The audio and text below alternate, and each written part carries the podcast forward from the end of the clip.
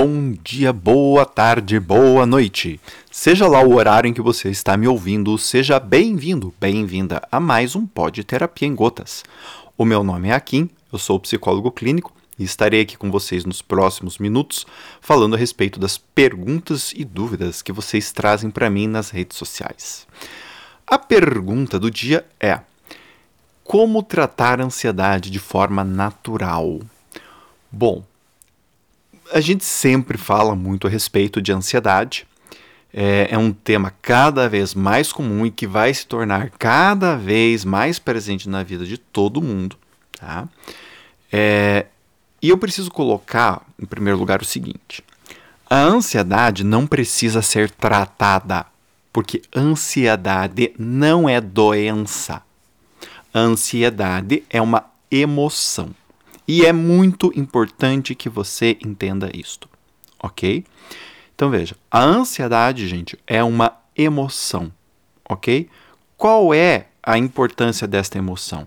Ela é um, a função da ansiedade é nos alertar para um futuro que pode nos trazer algum tipo de dano e que nós temos que fazer alguma coisa em relação a esse futuro.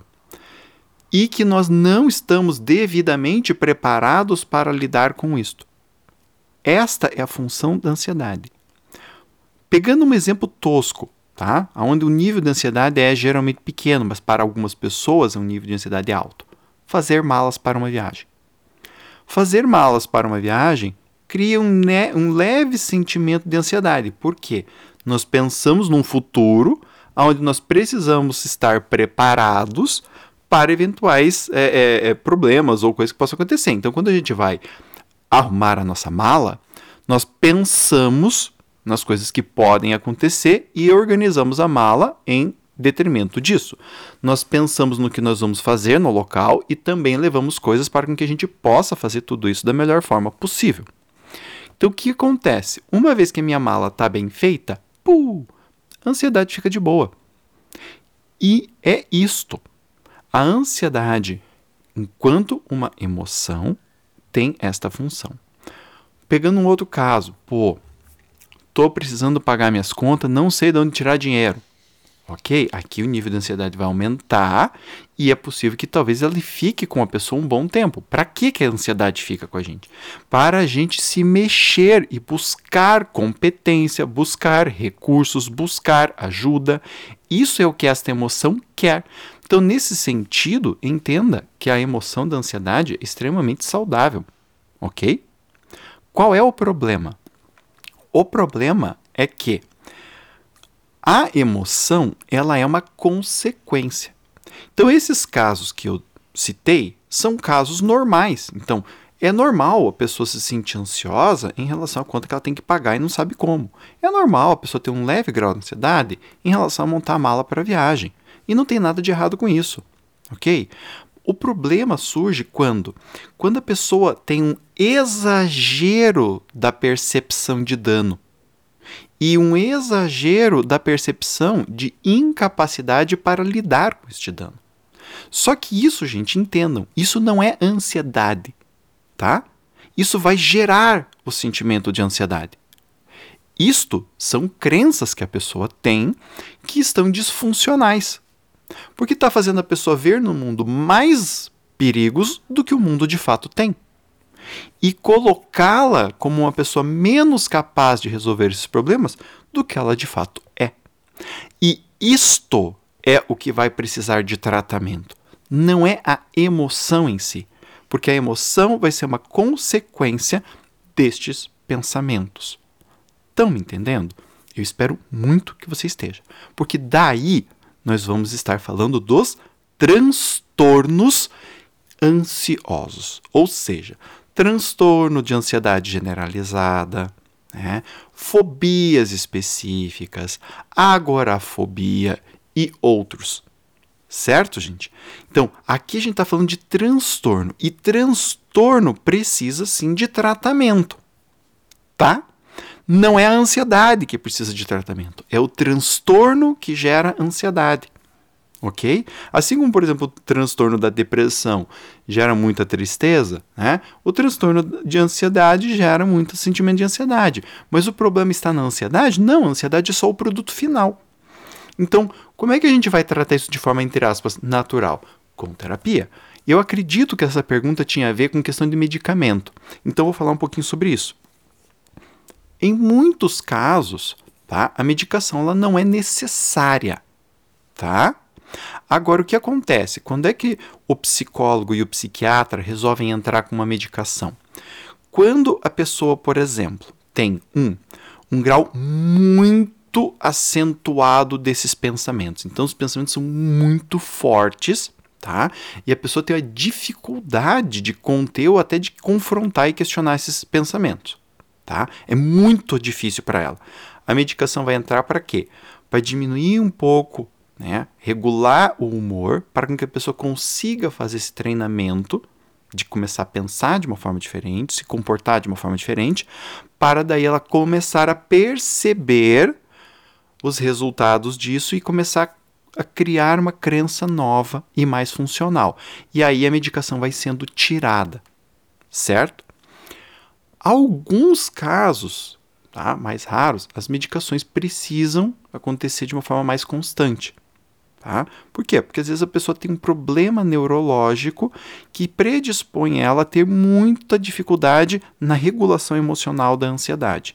Então são pessoas que quando sentem ansiedade, elas tendem a aumentar muito a intensidade e essa intensidade aumentada perdura durante muito tempo. E isso causa prejuízos muito grandes para a pessoa. E muitas vezes apenas com a terapia fica difícil de controlar isso. Né? Controlar não, porque eu não gosto muito dessa palavra, mas enfim, fica difícil de regular e fazer com que a pessoa consiga ter uma diminuição do, da sensação de ansiedade, ok? É, então o que acontece? Quando a gente percebe essa dificuldade, a gente vai entrar com medicação, certo? Quando não percebemos isso, é possível manter apenas com psicoterapia, que seria uma forma, entre aspas, natural no sentido de que não tem a medicação. Ok? Mas eu quero deixar claro que eu não acredito que vocês devam ter medo de medicação, gente. Ok? É o que eu sempre falo, vocês têm que ter medo de profissional ruim, tá? Porque profissional ruim, por exemplo, vai te entupir de remédio e falar que você tem que tomar esse remédio a vida toda, tá? Sem te dar um diagnóstico que justifique isso. Ou vai querer ficar tratando é, um transtorno de ansiedade apenas com medicação e sempre aumentando a dose. Isso são profissionais ruins. Vamos pensar, grosso modo, tá? Porque pode ter algum caso que isso seja necessário, mas, grosso modo, se a pessoa te diz, ah, a terapia não serve pra nada, esse vai ser um psiquiatra que, cara, não vai te ajudar muito, né? Cada vez mais a gente vê a correlação é, é, entre a psi- psiquiatria e a psicoterapia de forma boa, tá? Ou seja, cada vez mais pesquisas mostram que os tratamentos em conjunto são bons. Tem alguns casos em que não, tem alguns casos em que prevalece um ou outro, certo? Mas quando a gente está falando de ansiedade, geralmente a, a ação combinada ela acaba sendo muito eficaz, entendeu? Então não tenham medo de medicação, tá? Uh, e falando da, da, da questão da ansiedade, o que, que a gente vai fazer grosso modo em terapia? Bom, nós vamos trabalhar com a identificação dessas crenças que a pessoa tem, nós vamos trabalhar com o confronto dessas crenças e desses pensamentos automáticos, no sentido não da pessoa suprimir, mas no sentido da pessoa conseguir questionar e confrontar a maneira pela qual ela vê a realidade. Vamos também trabalhar com o quê? Com a pessoa se expor gradualmente essas coisas que ela tem medo.